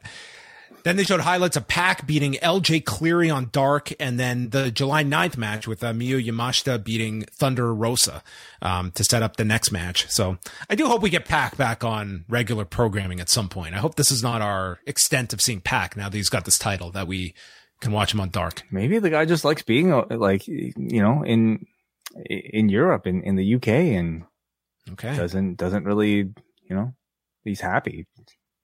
Well, Maybe Thunder Rosa, Miyu Yamashita rematch for the women's championship. Um, they battled on the edge of the apron, and there was a struggle by uh, Yamashita to lift Thunder Rosa, and then eventually swept her leg. Uh, Yamashita misses off the, the, the apron and gets hit with a shotgun dropkick. They go through the break. We see a stunner by Thunder Rosa, Northern Lights for a two count, and then Yamashita catches her and lands a head kick on the top, wheelbarrow into a German suplex, and then hits the skull kick. And this thing just looked awesome. Great near fall. Thunder Rosa grabs the bottom maybe you rope. can even call it a black spinning back heel kick. I was gonna say black mash sheeta, Black mashed. Oh man, black that- mashita. Oh, that's that's great. Great uh, mashed up. Uh, inside. Cra- it's late. Uh, Thunder Rosa goes for the inside cradle and Yamashita reverses it, which was the finish of the first match, but this time Thunder Rosa kicks out. There's uh, spin kicks to Thunder Rosa. Yamashita's kicks were just they were tremendous here. Leaping knee by Thunder Rosa, and then a head kick by Thunder Rosa sets up the Fire Thunder driver, and she wins in 10 minutes and two seconds. And they, they embraced afterward, uh, with Thunder Rosa retaining. It was a match not without some blemishes, but I thought overall this was a really good match and one where I can understand why Tony Khan would agree to showcase on his national TV show without any sort of introduction to Yamashita because he, you know she and and Thunder Rosa have fantastic chemistry with each other. Um, the kicks of Yamashita certainly are her you know calling card, uh, and I thought they looked really good here, better than in the first match that I saw them in. Yeah, um, very hard hitting match and and just really excellent quality here. Yeah, there's more of a Yamashita. Like I thought she came off really well here. And this was a question mark of like how much the the audience would be into this, but they seemed to be with it. Like this was mm-hmm. not going to be the hottest match on the show, but they were they seemed very engaged, and I think you kind of rely on you know a lot of the the offense here that kind of generated that reaction. Rampage will have Dante Martin against Lee Moriarty, Ethan Rush against Leon Ruffin, uh, Anna Jay against. I, I thought it was Matt Sydal. I think it's Sydal versus Moriarty. Sorry, Sydal against Moriarty sounds uh, correct there. I was just racing here with oh, I know. These. Uh, Ruffin against Ethan Page, Anna Jay against Ruby Soho. Oh, they spoiled it for me. I I wanted to be surprised when they announced this third of four matches. And the then, rumors were true. It turns out they were the scuttlebutt. Uh, the best friends against Lethal, Dutt, and Satnam Singh. So we'll get to see Satnam Singh in the ring on Friday. And then next Wednesday, the undisputed elite are back. Thunderstorm takes on Britt Baker and Jamie Hayter, and Christian Cage versus Matt Hardy. Yeah, sure. I'm curious to see what that looks like now. Uh, yeah. And this is where they announced the, the Toronto debuts for October 12th and 13th. And that takes us into the main event as Excalibur passed out. Uh, it's it's a lot. It's always a lot to get through. Yeah. Daniel Garcia, Bryan Danielson, Chris Jericho comes out on commentary. No Regal. Uh, Danielson just gets a huge reaction coming out. Uh, he's grown out his hair a bit and he just immediately goes after Garcia with a running drop kick and kicks. And this crowd's just going nuts, chanting yes. Tope Suicida by Danielson. He Where he up, lands on his face, of course. Uh, yeah. I mean, that's what the face is for. It's a cushion. Sure. Yeah. Yeah. He starts kicking Garcia in a chair on the floor and then hits a running drop kick, sending Garcia flying off this chair. Crowd's deafening at this point. And then Danielson comes off the top with a missile drop kick and he sells it like he is out. And this, this was the spot on Raw when he got the stinger was the same move. It was the missile drop kick off the top against Randy Orton. And he, he's down and like his eyes are closed and he's selling like he's unconscious. And you've got Bryce coming and like Bryce, dude, this guy would be the worst MMA ref. Like he would just let a guy just get pummeled like beyond repair. He's just are you okay? Are you conscious? Hey, he's only a man who's retired for three years because of concussion issues. I mean, he can make it through this match, surely. I was thinking that, okay, they're going to do the story here that Danielson has come back too quick mm-hmm. and he's going to go out and they're going to stop this match when there's still like 15 minutes left in the show as like something totally different. But that was not what they ended up doing. But I really thought they were going to tease us and do like a mm. like a stoppage finish. That would have been really upsetting for I think all the people that chose to watch this show. But if you're telling a bigger story, then it's. But they did. It played into the finish. I, let's. I, I don't think this was a, a, negative, but that was my thinking three minutes in when when they teased the spot. And the other thing is, uh, so did, I mean, we never really got official confirmation that why why Bryan was out. Does does this I mean, I confirm we don't have confirmation it was a concussion, but listen, that's the story they're playing. That's literally what everyone has assumed, and I mm-hmm. think this only makes sense that this is like what the story is. Like, there's been right. there's been no contradiction to that line of thinking. Mm. So maybe we'll find out on a Bella's podcast. Perhaps, yeah. I mean, it's such a sensitive issue. I would say for for every single wrestling fan, you know, um, who's been through this entire Bryan Danielson comeback saga.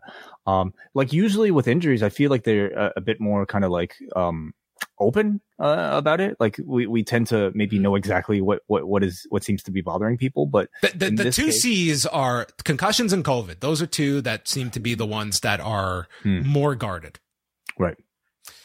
So Garcia just goes after him with hammer fist. The crowd boos this because, like, I I would imagine, like, when you see the missile, uh, the missile dropkick spot from Danielson, like, mm-hmm. it was nine years ago, but I think everyone goes back to that that stinger. Like, it's oh, people oh, yeah. remember it, and I would imagine those, like, in the arena, like, this was viewed as like real heel heat that Garcia is going after him here. Oh, it's the perfect type of spot, you know, great to, spot. to do. Yeah, yeah because and, and Bryan Selling, of course, is is tremendous. Yeah, yes, like laying there. Everybody had a look of concern immediately. It was it was the second best selling of the day. Behind Ishii. Oh yes, yes, yes. yes. The delay. Mm-hmm. Danielson tries to resume and he collapses. Danielson might have been on par, if not ahead of Ishii at this point. And then he rolls out to the floor. Garcia sends him into the steps and DDTs him onto the concrete, uh, which sets up the picture in picture as uh, Doc Sampson is checking on him. Garcia continues the attack. Danielson is bleeding and Garcia bites the wound. I mean, just, I mean, who cares? Danielson manages a back suplex off the top, stopping Garcia, and he starts hitting him with kicks and drops him with one to the head. And they keep bringing up he's not 100% yet. And he goes for the stomps, and Garcia is able to stop them and applies a rear naked choke. Danielson gets to his feet uh, with the hooks out and rolls out into cattle mutilation. Garcia escapes that. There's a tiger suplex by Danielson and then dropping elbows, which again Garcia reverses. He hits his uh, elbows, and then Danielson with the shoulder capture suplex and sets up for the Busaiku knee, and midair gets clipped by Garcia. Sharpshooter gets countered into a cradle, like just tremendous transitions between these two. They're trading blows. There's a rolling elbow, and he lands the Busaiku knee, goes for the LeBell Lock, but Garcia quickly gets to the rope, and there's a flying knee off the apron by Danielson, and then a magical person from underneath the ring grabs his boot and Danielson is distracted dealing with this person underneath the ring and he gets back into the ring and this gives Garcia enough time to hit the pile driver. But because Bryan Danielson has been home the last two months, he missed the drills to turn the head on the pile driver. And this right. left him prone for the sharpshooter. and Garcia bends back. Danielson goes out at 17 minutes and 10 seconds, and Garcia gets the win. And it's revealed that it was Jake Hager underneath the ring. Um, this was this was awesome. And one of those times where, man, the one thing in AEW is that I've talked about it. Like you have the tiered system, and it's just you really never get the the upset. And this was one where one of the big guys lost here, and there was a story behind it. Um, but I thought this was executed really, really well. Yeah, absolutely. Um, what a great match. And what a fantastic result to come out of it. Um, Bryan, I think, came back from injury, from a suspect, sus- suspected concussion. And anytime like you hear concussion with Bryan Danielson, of course you're going to get tremendous, tremendously concerned. And he took advantage of that concern for all it was worth and created just this wonderful narrative throughout this entire match. His selling was just really, really, really just perfect here. And I felt like by the end you had, you know, between the violence and I think between the storytelling and between the atmosphere, I feel like you had a full expression of the type of pro wrestling that I think Bryan Danielson is is chasing after at this stage of his career. But to me, the thing that this will be remembered most for is, of course, the result here, the unexpected result, the big upset here for Daniel Garcia. This was perhaps the the biggest match of his life, biggest win of his career on a national stage. Not only did he get to face an idol, he lived up to the very lofty expectations that I think we all had when this match was announced. I would say they exceeded those expectations. This match was that good. Um, and he was booked to win. He'll be able to brag about this match like for the rest of his career. But, you know, something tells me that he'll probably have other highlights to be able to brag about in the future as well. This was just my match of the night. Tremendous, tremendous match. Yeah, th- this this was well above anything on the G1 today. It was a mm-hmm. really, really strong match to uh, go out of your way to see. I I, I really enjoyed this episode of Dynamite. I thought you got several really strong matches, which, I mean, people might be spoiled, but that's almost a given on a lot of these weeks. You had some very good angles, some great stories coming out of this. The elevation for the younger talent on the show was really, really strong. I would say Daniel Garcia, Ricky Starks, and Jungle Boy all feel at, at a higher level coming out of tonight's show. Mm-hmm. And you're intrigued going forward with, with what's next for all of those characters and the stories that they are involved with. I think the Young Bucks Hangman thing is something really intri- intriguing uh, to move forward with. It's, um, I, th- I thought Rush took a big step up. You know, these are two very strong performances in, in the span of a week from him. So I, I thought he, he did great. Dante Martin, I thought showed a, a bit more, you know, uh, well roundedness in, in terms of charisma. Hook won a championship. Powerhouse Hobbs took a big step, you know, like being his own guy, possibly leaving Team Taz. So, so many, like, so much great build coming out of this show on top of the great wrestling. So, yeah, this was great. All right. Uh, so those were our thoughts on Dynamite. What were yours? Well, we have a few super chats to get to here. One from Fact Channel who sends two dollars. Thank you for the support, Fact Channel. Says show finish was more shocking than Leclerc's crash. Would you agree, John? Um, Ferrari uh, having having a, a catastrophe isn't as shocking anymore. But yeah, it was a. Uh, I, I don't I guess, know. If, I guess given he was like cruising in front, maybe a little surprising. Maybe Bryan had a moment in the back. yes.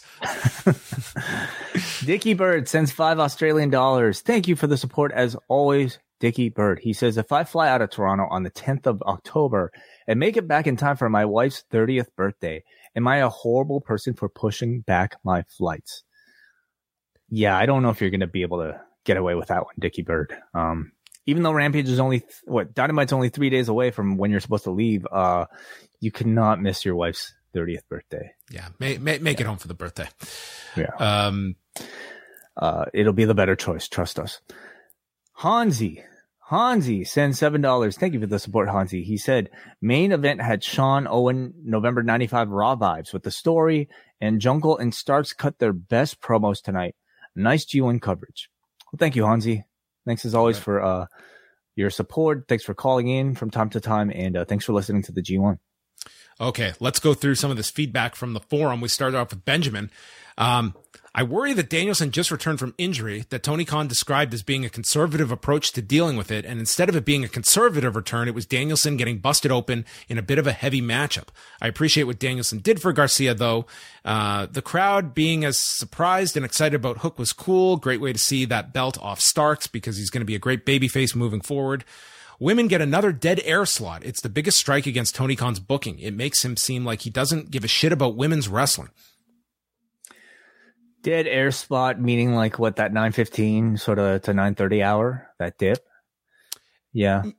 Um i'll say though uh, when when a woman's match especially with a, somebody who's a complete unknown in uh, Miyu Yamashita gets the reaction that it got today like it's that much more impressive.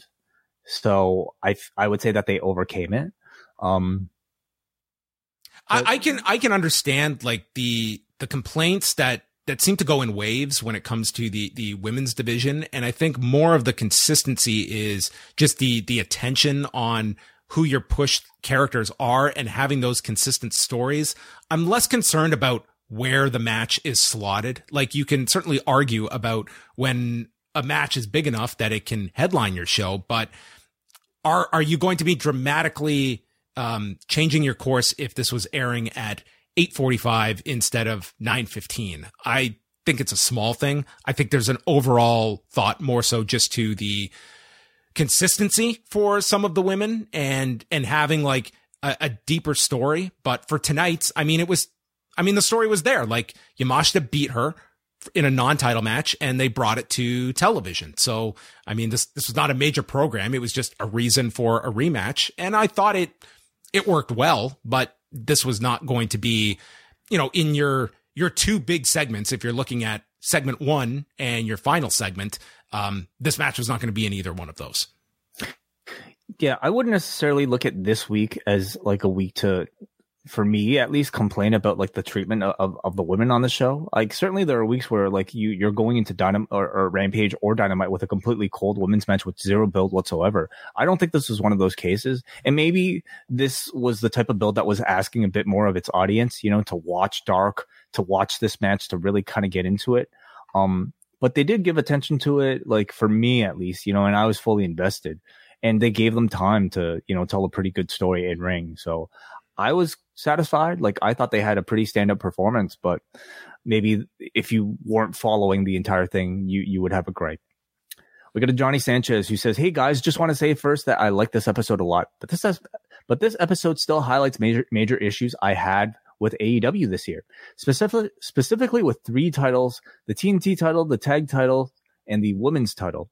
The women's title, I love Thunder and absolutely love Miyu, but the crowd seemed a bit dead. I know the AEW audience are known to watch other promotions, but that still is no substitute to building up your challenger. Miyu hit her head kick and the audience barely bit on the false finish. We should have had more than a one week build of hopefully you saw the TJPW pay per view or the dark episode. What, did you agree? Like, I, I, did the crowd seem dead to you?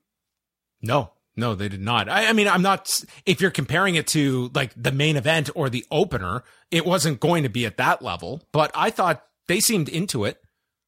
They seemed like that to me as well. Maybe you know, maybe other people uh, felt differently. So yeah, you could be right, Johnny Sanchez. I, I guess I didn't have the same uh, opinion. Uh, he goes, "Where's Wardlow? Why don't we have a promo to help us know who could be his next opponent or build to a battle of the belts or the pay per view opponent?" Happy Swerve and Lee are, are, champions, but why aren't they being challenged by established teams? Just feels like we have the same issue WWE had of making singles wrestlers be teams that wrestle the champs, adding more titles while building some of your other other undervalued is making the belt seem common. Problem. Okay. This, uh, this, this to me is a bigger problem. And, and this is more on the, to me, unrealistic expectation level is that tonight's show focused on several talents and making sure that they had big segments. And we just went over them with, with Hook, with Ricky Starks, with Jungle Boy. And like, my biggest complaint in the show is that you cram too much in here. So where was Wardlow like, did we need to have Wardlow on this show? Like, I agreed. Like, no. you, you can't get every single person over on this roster. You have to make a decision that these are the six to seven top acts. Then we have the four guys underneath that are our next crop that we want to get up to the next level. You cannot j- just put every single person on this show. And this week, okay, we didn't get Wardlow on the show but cramming him you in. got for- Ricky Starks. You got like a number of great segments with Ricky Starks. Like they have this, a lot of titles. This show accomplished a lot for D- Daniel Garcia was elevated tonight. Ricky Starks was absolutely elevated tonight. Jungle Boy had a great talking segment tonight as well. Hook um, took a big yeah. step forward with, with that reaction. Like, dude, those were four uh, young talents that to me are in better standing today than they were 24 hours ago. So uh, the basis of your complaint to me, they did the opposite with what they had uh, rather than just put every single person on the show and nothing sticks. It's a game of juggling. And as this company grows, they're going to have to keep all balls in the air, um, with only so many hands. does this analogy work at all? Uh, and you know, you can you can again argue that maybe there are too many titles, but you can't argue that there are more, too many storylines. You know, like if you if it wasn't if Wardlow appeared on the show and Ricky Starks didn't, we'd probably be complaining about that. If if if if, if I don't know. Uh, uh, Wardlow was on the show and Jungle Boy was in, we'd probably be complaining about that. Uh, I, I, think it's fine to have not have Wardlow appear at least for this week. He did appear on ROH, I believe, where he said like he's open to facing anybody, whether it be on ROH or AEW or any roster. So I think they're just maybe having him take a bit of a step back before before focusing on a storyline for him. But you only have so much TV time and only only so many stories that you can tell at, at one time. Swerve and Lee are right now they're they're getting new challengers and they're not necessarily an established team, but it seems like maybe a lot of the established teams might be saved for the trios thing is is what I'm imagining. Um and I think they, they need to, you know, get their wins un, under the, their belt for now. You know, really build them up and, and get them on a good run. Much in the same way that I think you had for Luchasaurus and Jungle Boy when they started before really, you know, having them, giving them like the big challengers. It's only been one week. Well, two weeks, I suppose, after the, the, the celebration. But I'm I think it's a little too soon to you know get on him for that. Okay, Noah says, I can't tell you how excited I am about AEW coming to Toronto. I'm shocked they aren't running the Scotiabank Arena, but given it's in October, I'm sure the Leafs and Raptors take precedence. Any idea, though, on why they would be doing the Rampage taping on the Thursday instead of Friday? Um, you know, having an extra day on the road, I, I don't see the need to stay up here longer than you do. Um, mm-hmm. I, yeah. People expect Rampage to be a taped show anyway you know um to have like is is the appeal of it being live that much more of a draw you know to to justify the added cost of being not not town? if you're attending live like that's like yeah. You're, you're going there, you're watching it live. it's more time on the road for your talent. It's more hotel. It's more production costs that you're probably going to have to pay for. And if there are travelers to Toronto, you're asking to stay an extra day, which Toronto's a great city, of course. You know, you could probably spend a great day in Toronto, but um, you probably want to save money too. Yeah. Um, and from the talent side too, if you're a talent that does do independence, like, you know, having, having a Friday open is a lot more advantageous for your schedule than having a Thursday open. Mm. Uh, let's go to, or sorry, you're up next. Go to Jay Wiggs who says, Good evening, guys. I must say that this dynamite felt more focused and less crammed in a long time. Post match segments were given time to breathe. I'm not going to say every segment is in particular that Hobbs one, but okay, sure. And everything felt like it was building to something down the road. Dynamite is my favorite wrestling show to watch, but I sometimes feel drained and overloaded with content. Even Excalibur's promo read wasn't as intense. As for the show itself, great stuff. Ricky Starks felt like the biggest that I can recall. Hopefully moving the FTW belt off of him frees him up for a more consistent main event spot. The guy is money. I don't know if you noticed him holding his neck after the Danhausen match. I definitely hope that he was selling. Uh, because it played so much into the story, I would say it probably was. Daniel Garcia must be very well liked. He's the main event a lot, and Danielson surprisingly lost to him. I wish it didn't have that lame interference, but they are sports entertainers. very good uh, writing out spelling of entertainers. Very nice. Uh, it says you guys do great work. I've been a listener for years. Thank you so much, Jay Wicks, for the uh, Thank you. post. Denise writes, when Tony Khan hears criticism about something poor received last week, man, does he come back in full force for the next one. This was a great episode of Dynamite. Watching Rush in Khan's vision is a marvel. When he's motivated, he produces performances like this and what he did with his brother. My main concern for him is clearing up that back knee. It was brutal. Man. The FTW title switch felt like felt like it was a classic ECW moving from one angle to the next. I was shocked by the Hobbs turn, but Stark's face run will be outstanding. Some will be sour on playing up the concussion, but I don't mind it. It's the philosophy used in Japan with a returning wrestler from an injury. Um, yeah, I I don't know. I don't. It's. I would almost guess this would would have been Danielson's idea to come uh, back. Uh, no one's telling Danielson what body part to sell in in his match. I, I've I've no doubt it was his idea. Anyway, uh, yeah. thanks for the feedback, Denise. All right, we got a crooked letter M Muggin who says a strong bounce back episode, and Bryan Danielson was a big reason why. He and Daniel Garcia put on a great match, and Bryan's selling scared me. Garcia gets a signature win, and Bryan has an out for not tapping out. I'm so here for a babyface Starks, and I dug how it got there from beating Danhausen to losing the FTW title to Hobbs turning on him. It flowed so easily. Rosa Yamashita 2 was hamstrung by time constraints in the 930 death slot. I found their match on Dark to be superior. Jungle Boy delivered a strong promo that got his feud with Christian Cage on the right foot. I mean, they had they had 10 minutes. I mean, it was third longest match. I, I I didn't feel it was hurt by the lack of time. Um, you know, it had 10 and it had a break in there, but I any match that's going over 5 is is getting the picture in picture treatment. Kate writes, very strong episode tonight with some great wrestling and a fantastic segment built around Ricky Starks. It's been clear recently that audiences are going to treat him as a babyface, and it's always the smarter move to go with those reactions rather than trying to fight them. I thought that Rosa and Miyu hit their stride after a slightly wonky start, and they got the best crowd reaction I think they could have given the piss poor build and the placement in the soft spot before the main event. At this point, Tony should just christen 920 to 940 as girl time and make an official graphic. Well, there is a lot of complaints about this slotting of this title match. The main event was great, but as someone who's had a couple of concussions, including one last week, I spent much of it with my heart in my mouth. Danielson seems hellbent on scaring all his fans to death before he retires. Well, I hope, Kate, you are okay. I had no idea, yeah, because we asked a lot of Kate last week between SmackDown and ROH, so I uh, hope you're feeling better, Kate. And yeah, this this would not have been a great show for Kate between all the uh, concussion work and the blood. Did she said she was spit? okay with the blood. There was no spit, was there? Ah, right. I, I not to my knowledge, I, at least. Finally, we got a Luke from Quebec who says, I really like this dynamite because it moved a lot of stories forward. Nice to finally have something for Hook to do. Ricky going full baby, babyface and splitting from Hobbs is the right move, and they can both move on to great things. Props to Bryan and Tony for having Garcia over. It reminded me of the Yuta Moxley match, except here, the young up and comer actually gets the win. I love that we can see these kinds of upsets in AEW. I'm excited for the future. Garcia is not only great in the ring, but also an extremely high level promo. I'm getting really tired of Kip Sabian and his damn box in the crowd with his slow clapping gimmick. I find him really distracting and I hope he gets to do something real soon. You know what? I know he's there, but he uh, is not the least distracting to me. Like I don't even Are think we about it. sure it's even him? Like it could be anybody in the back with the box on their head.